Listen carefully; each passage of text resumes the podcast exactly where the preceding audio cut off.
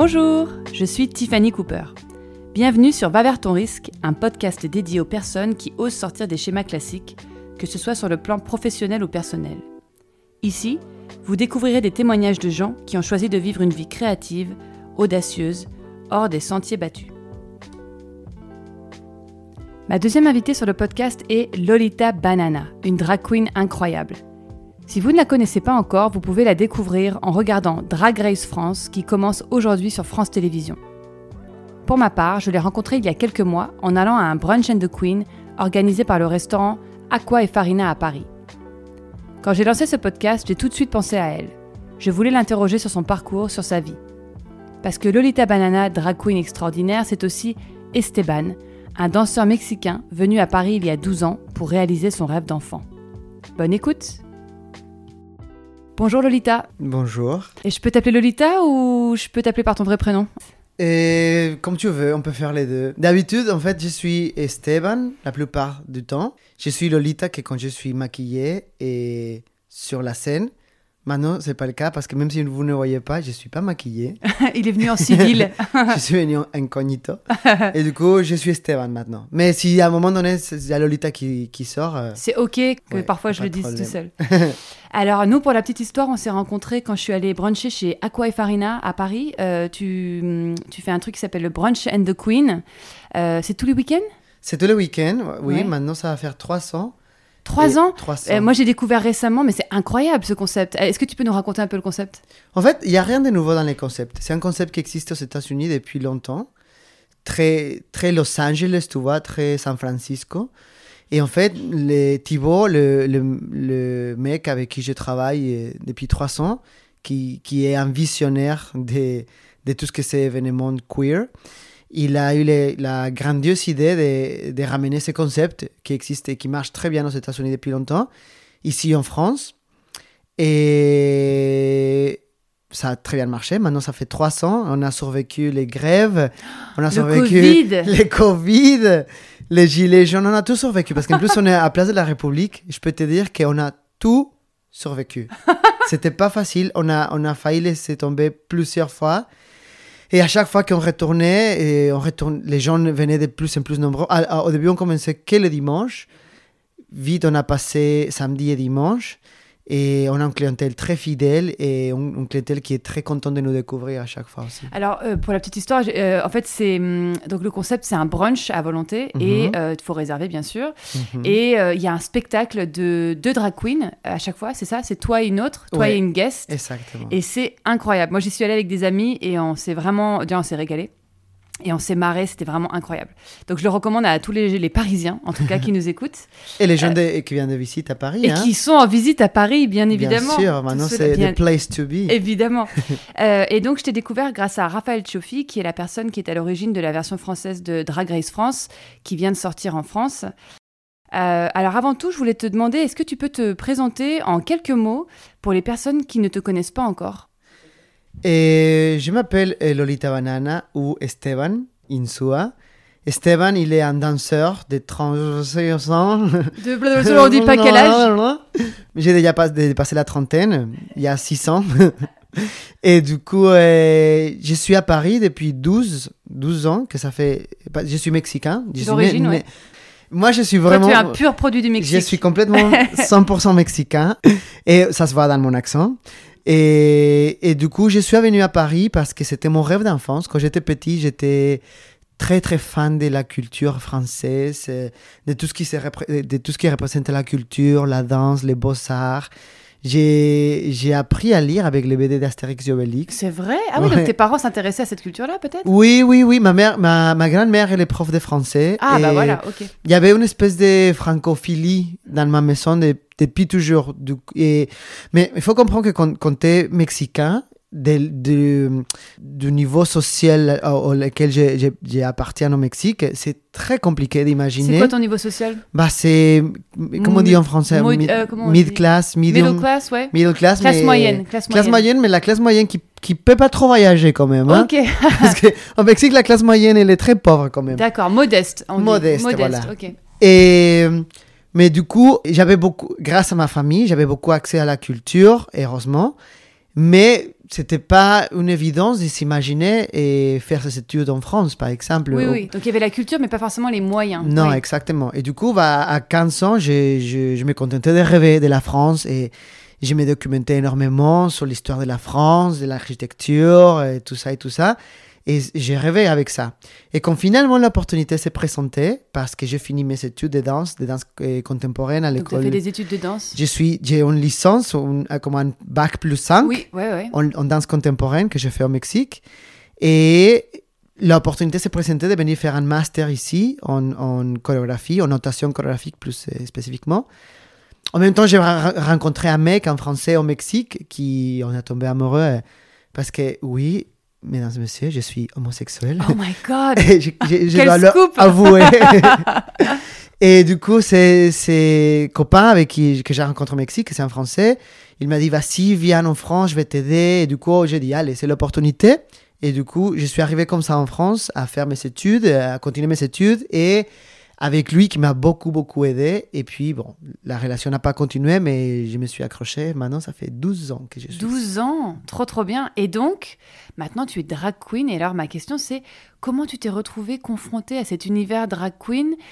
Quelle est la première fois? Est-ce que tu as un souvenir de la première fois où tu as été confrontée à cette culture? Au Mexique, en fait, l'univers drag existe depuis toujours, quoi. Mais au Mexique, c'est vrai que... Il y a une culture de transformisme et de drag très fort. Mais à l'époque, quand j'avais 15 ans, je pense que j'avais autour des 15-16 ans quand je suis allé à la Pride, à marché des fiertés, la Gay Pride, au Mexique.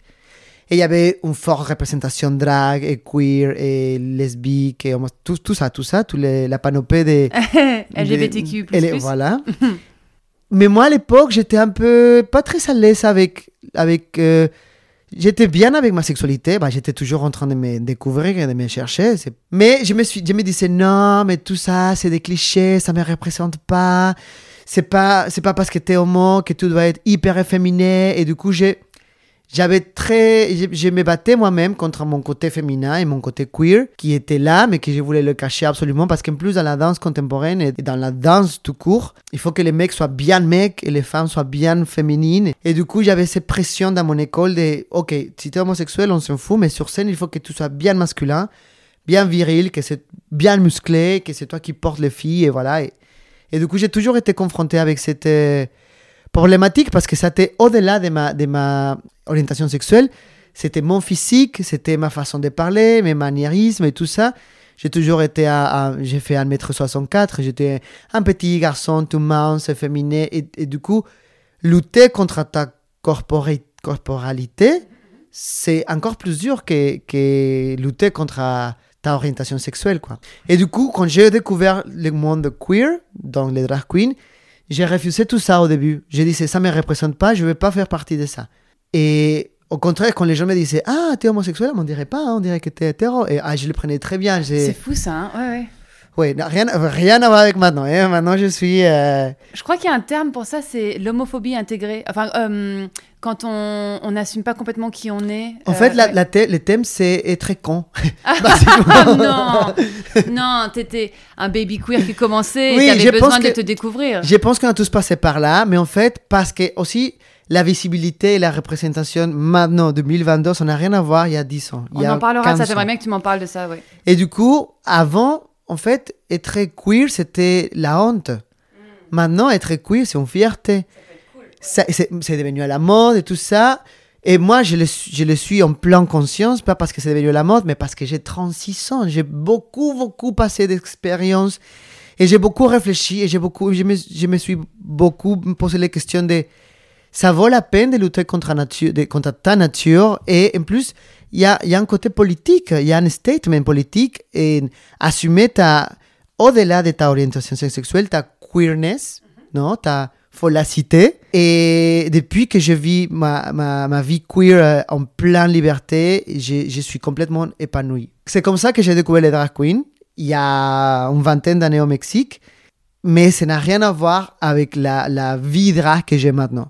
Oui, mais alors du coup, comment tu t'es retrouvée? Je veux dire, un jour, tu étais Esteban danseur. En France, j'imagine que tu as commencé par danser. Oui. Et comment, tout d'un coup...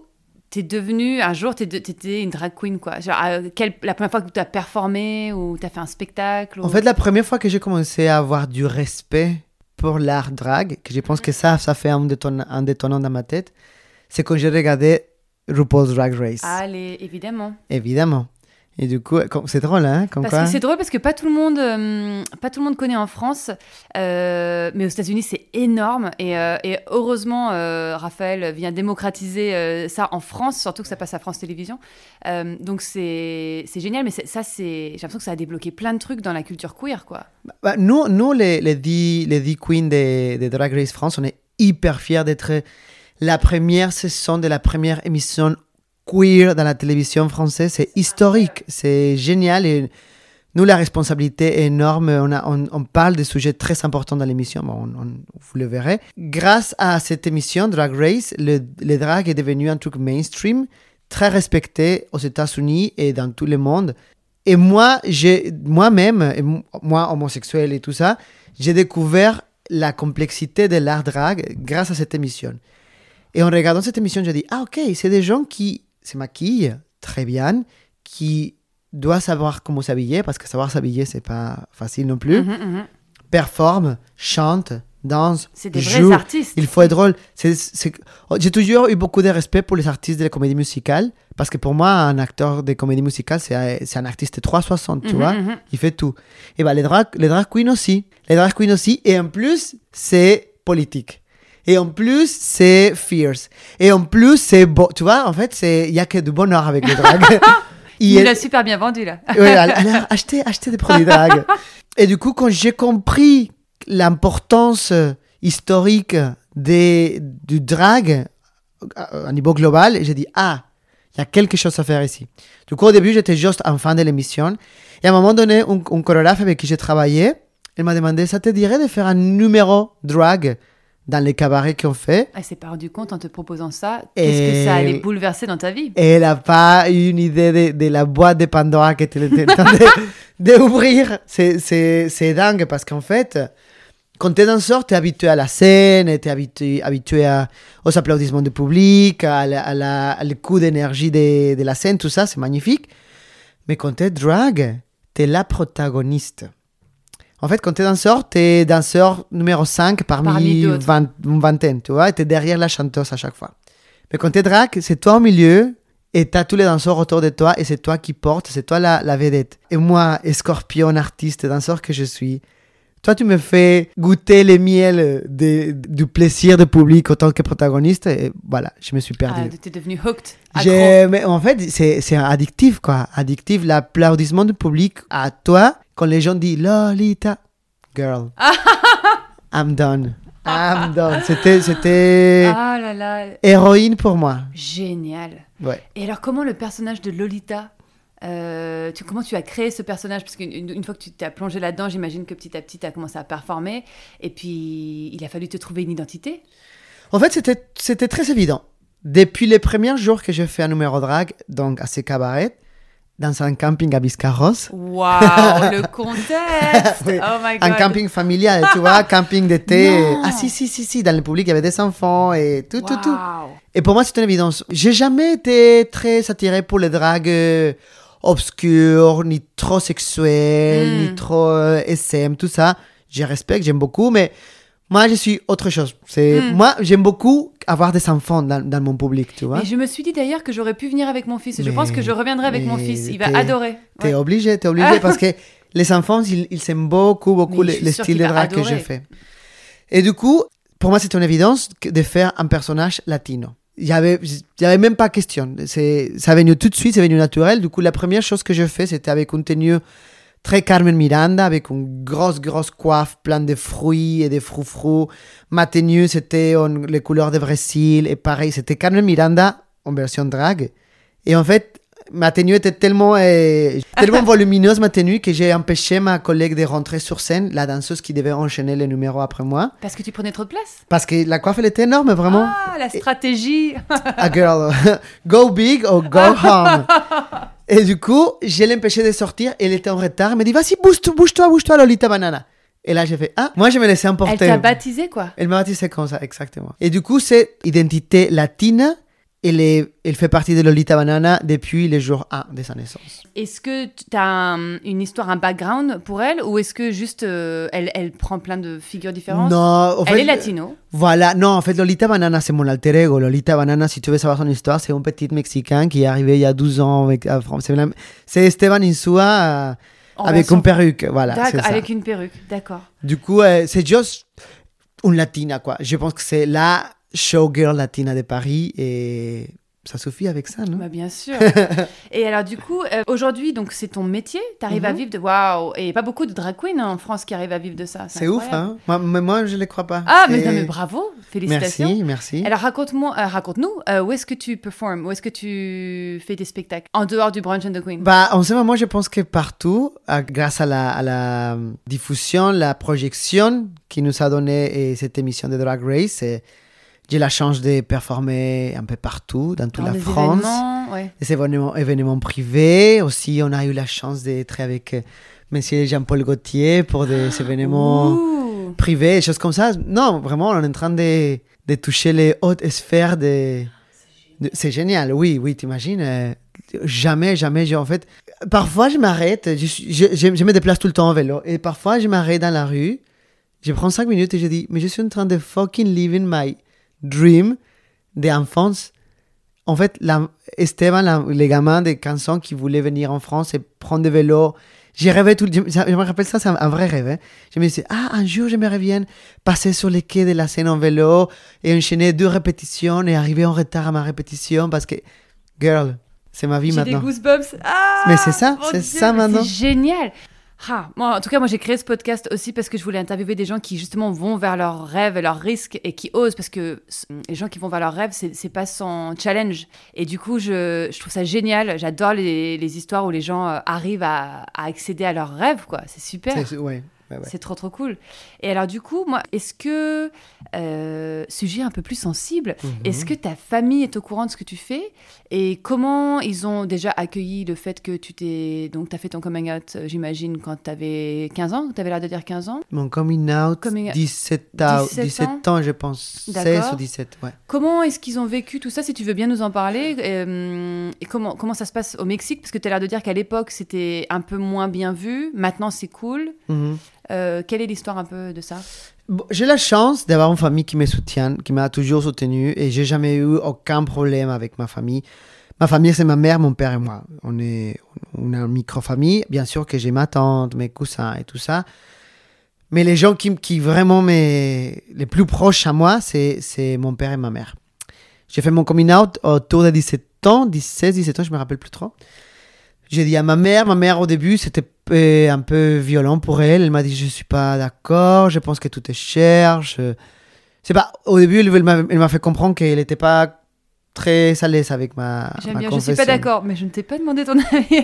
Et en fait, c'est ça exactement que je lui ai dit. Je lui ai dit, maman, je suis juste en train de te raconter quelque chose. Je suis pas en train de te donner demander ta permission. Je suis homosexuel. Tu les prends comme tu veux. J'espère que tu vas les prendre bien parce que ça va être comme ça le reste de ma vie. C'est une information, hein. Voilà. Exactement. Et en fait, après, là, elle m'avait dit, non, mais en fait, j'ai peur, je pense que tous les mères, tu me diras. Vous avez peur de la société, de comment les gens vont traiter ton enfant, de la violence, des problèmes homophobie, etc.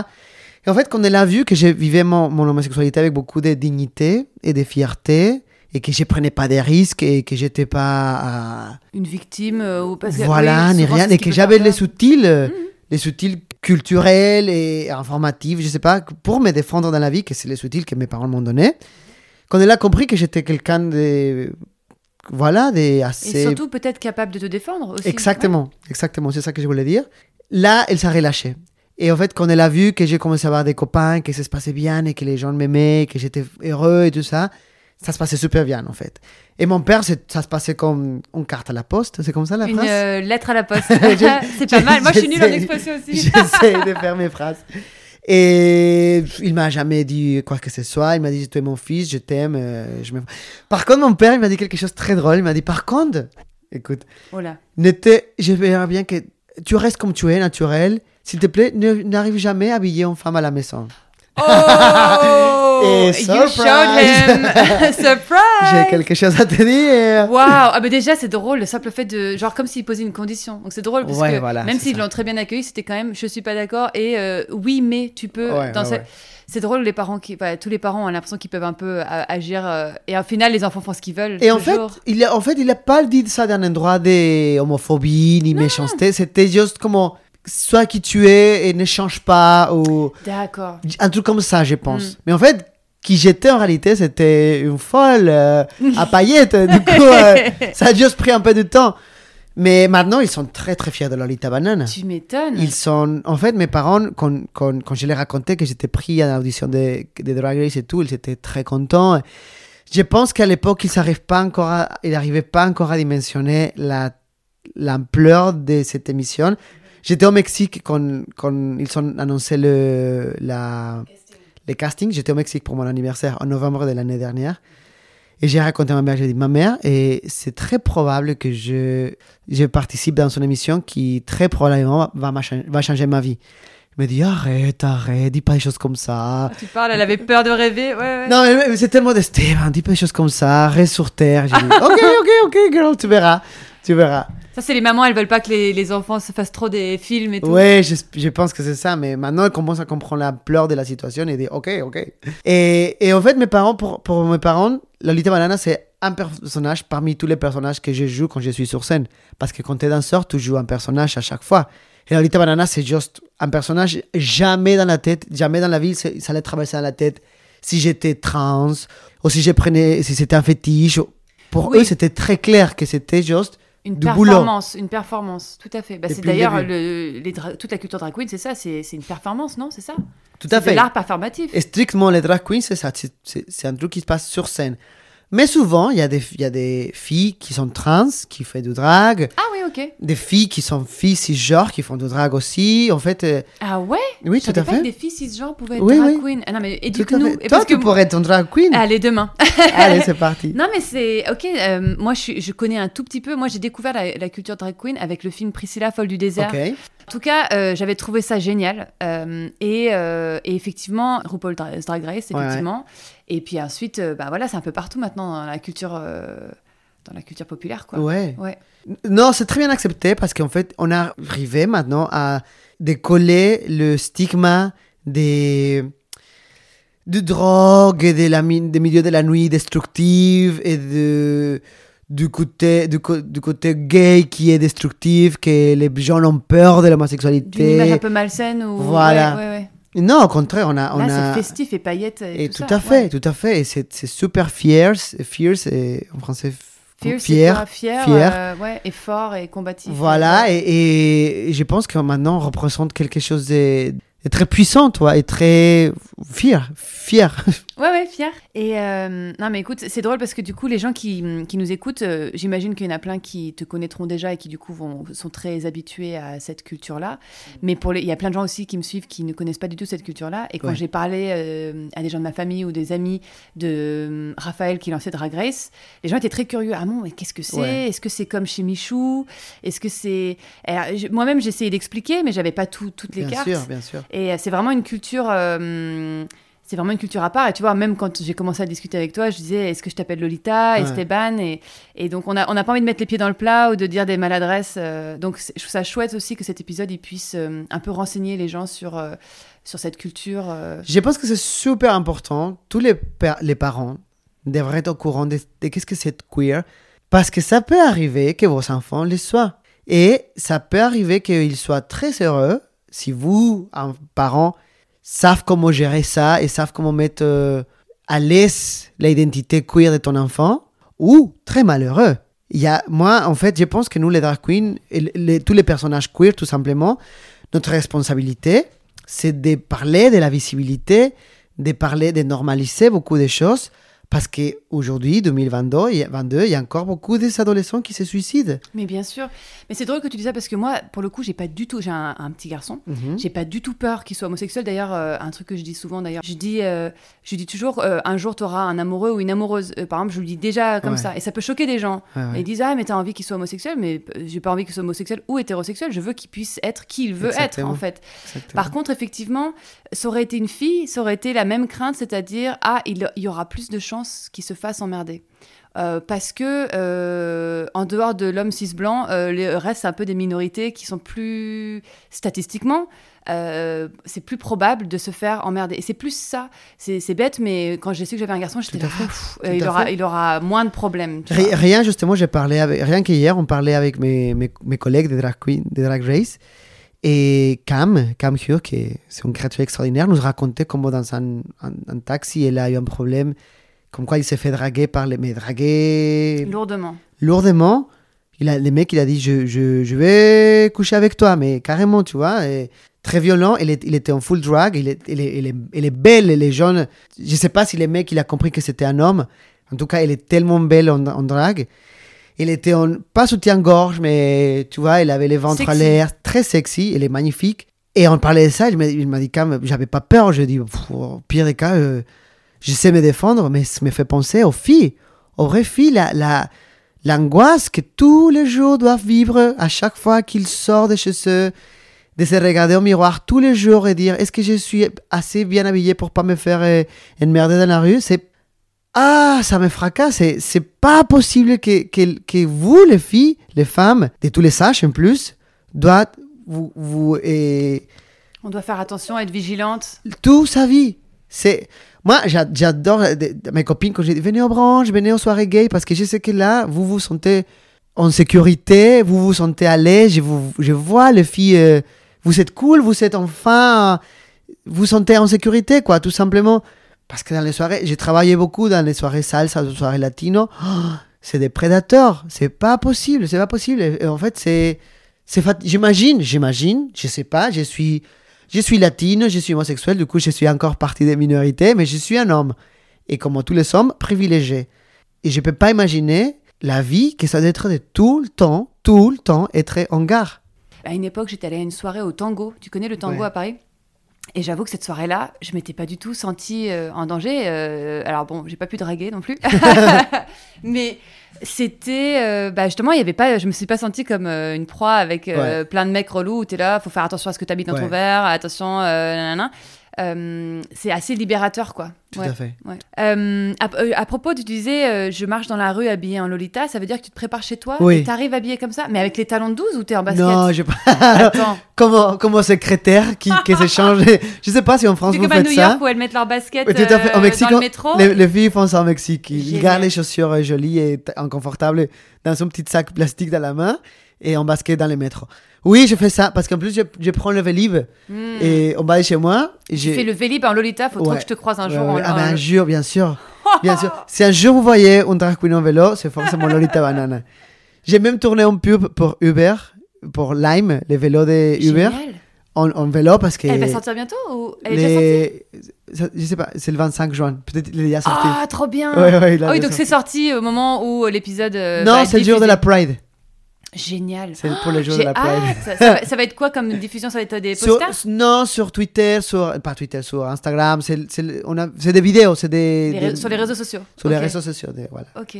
Et du coup, comment t'as appris cette culture-là? C'est-à-dire où trouver les vêtements, comment s'habiller, comment on se maquille bien? Parce que j'imagine qu'avant, tu te maquillais pas.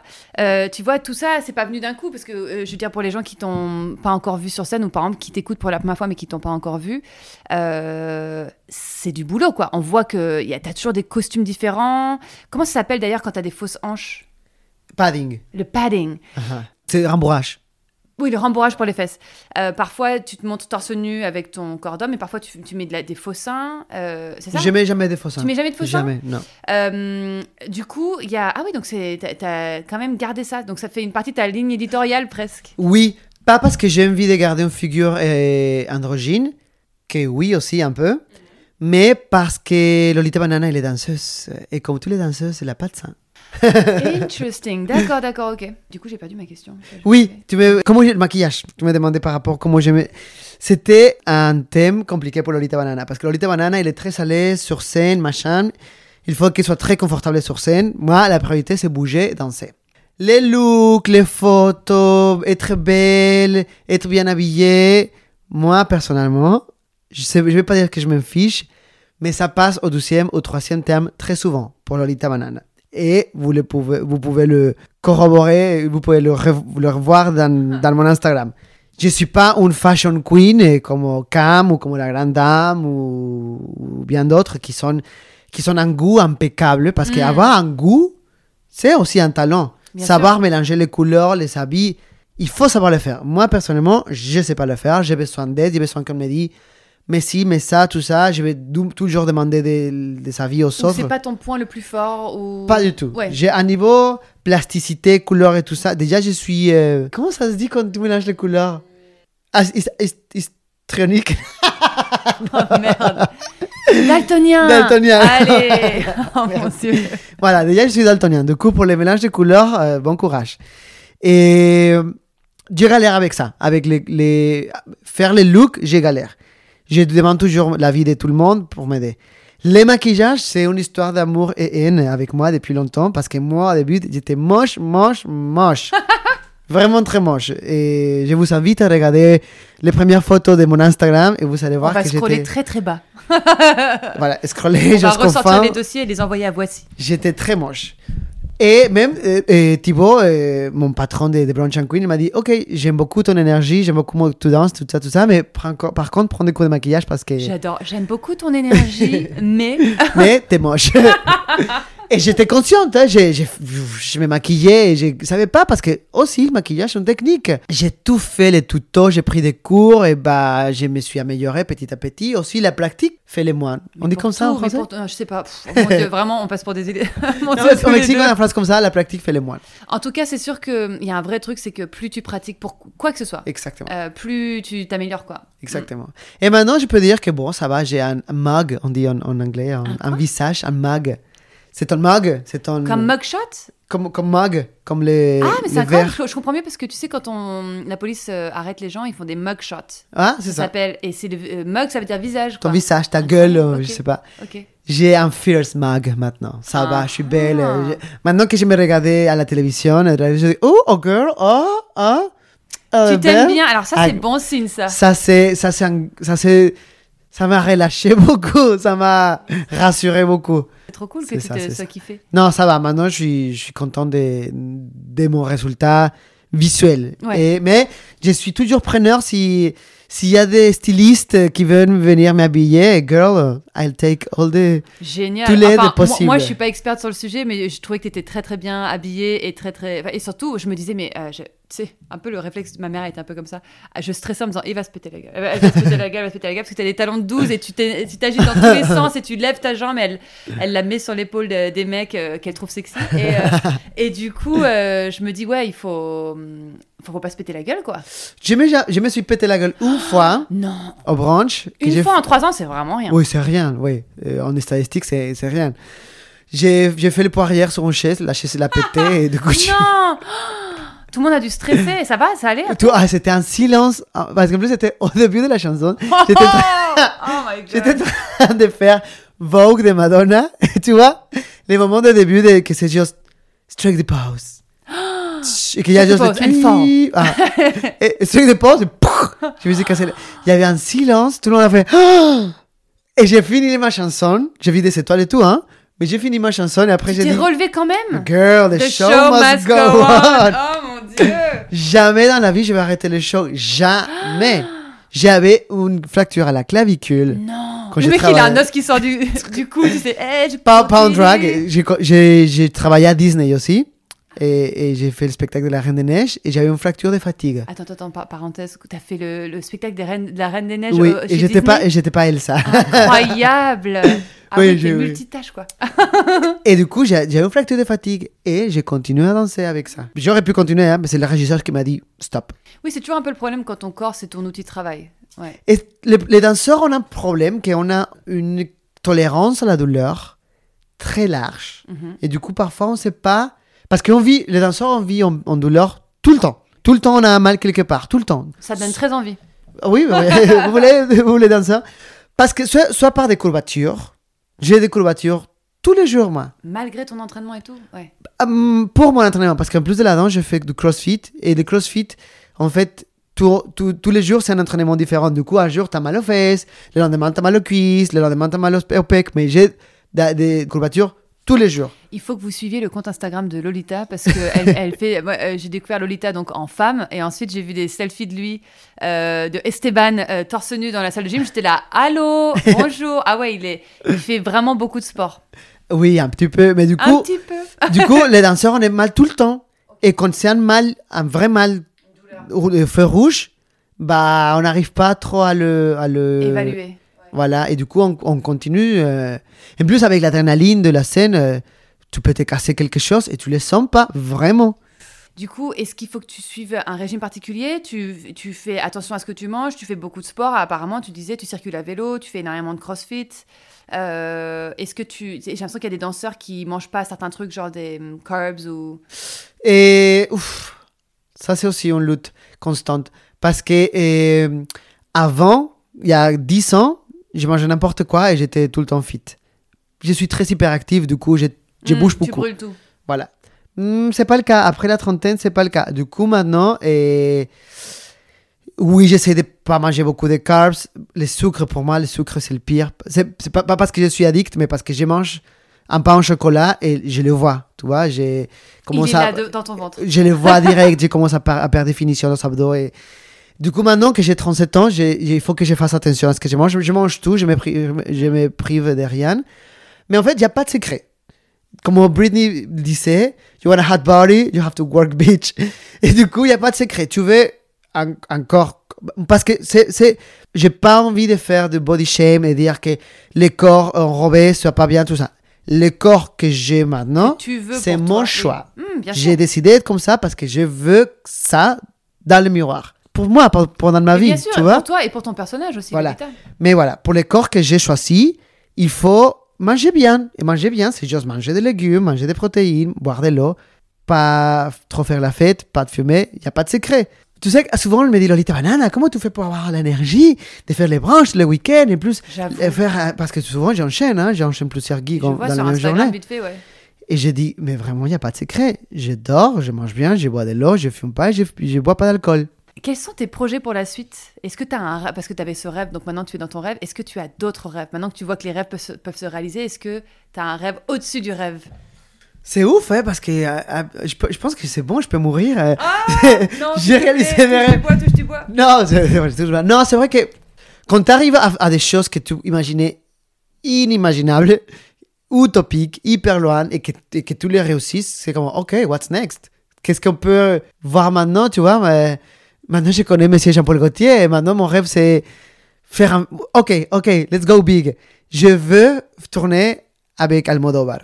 Et être copine de Rosy de Palma. Oh là là. Voilà, ça c'est mon next big dream. Mais j'adore et je te le souhaite. Mais attends, mais si tu nous écoutes, Pedro. Pedro, cariño, si nos escuchas, aquí estoy, en París. Más no estamos lejos. C'est pas loin. On va arriver aux questions de la fin. Ok. J'ai deux questions rituelles maintenant. Enfin, rituelles, c'est le deuxième épisode, mais voilà. J'ai deux questions que j'aime poser à la fin. Qui est la personne que tu admires le plus au monde et pour quelle raison ? Pedro Almodóvar. Waouh, il y a beaucoup, hein. Il y a beaucoup de personnes que j'admire. En fait, j'admire les personnes courageuses et créatives.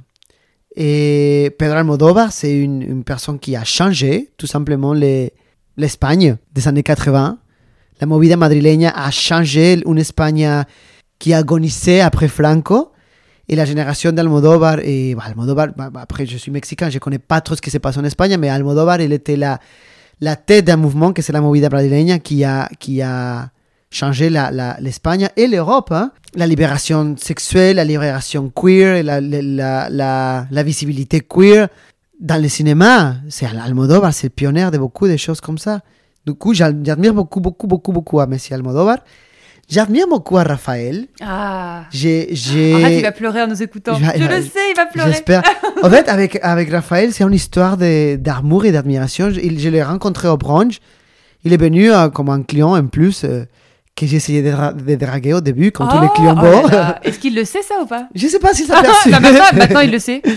Mais il est tellement beau avec ses beaux yeux. Mais plus, beau, hein. Au-delà de ses yeux magnifiques, il a une personnalité tellement envoûtante, c'est ça le mot?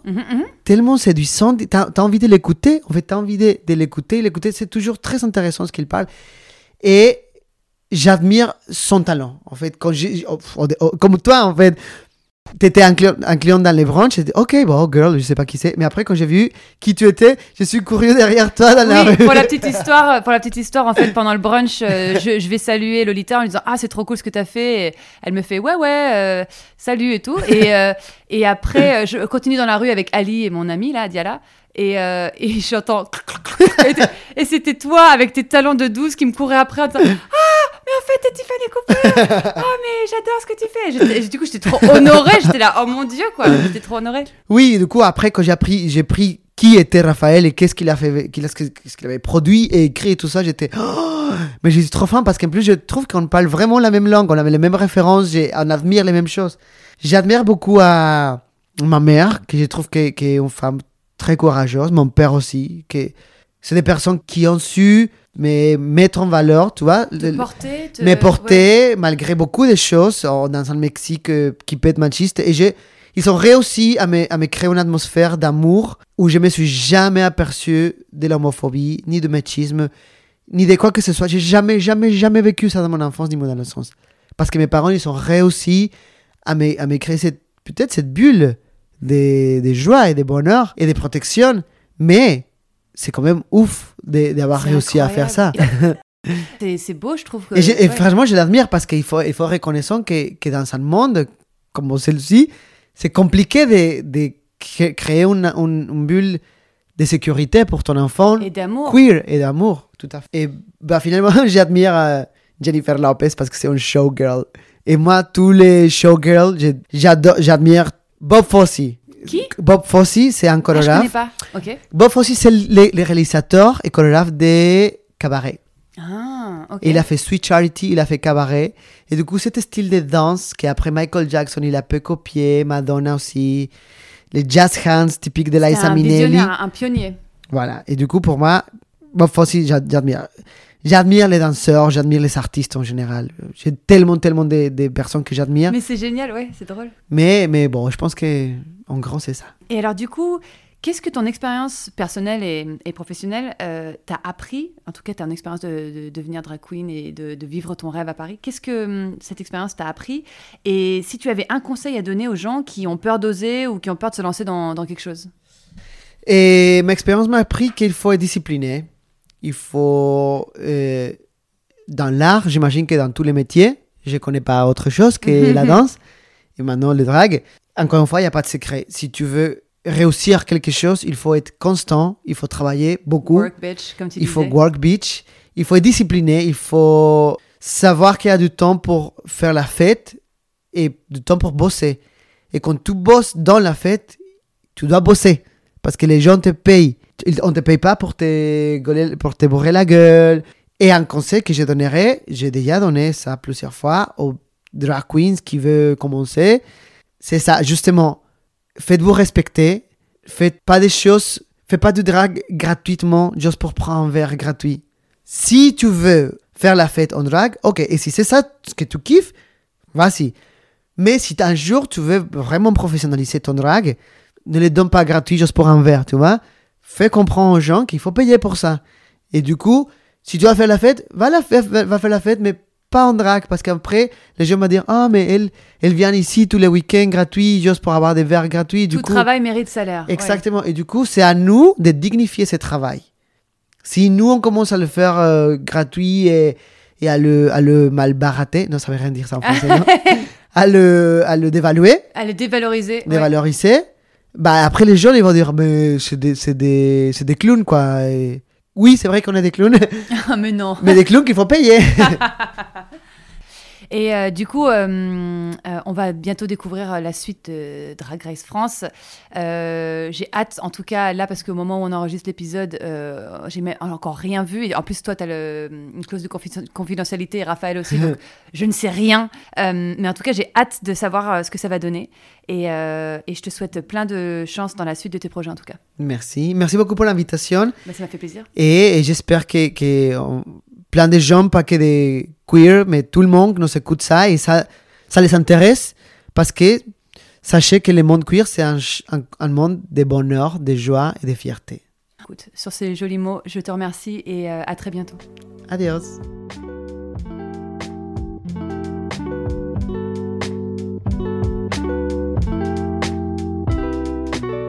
Voilà, j'espère que ce nouvel épisode vous a plu. N'hésitez pas à le partager et à me laisser un commentaire, ou 5 étoiles, sur les plateformes d'écoute pour me dire ce que vous en avez pensé. Vous pouvez suivre les aventures de Lolita en regardant Drag Race sur France Télévisions, mais aussi en la suivant sur son compte Instagram, @LaLolitaBanana. À bientôt pour un nouvel épisode.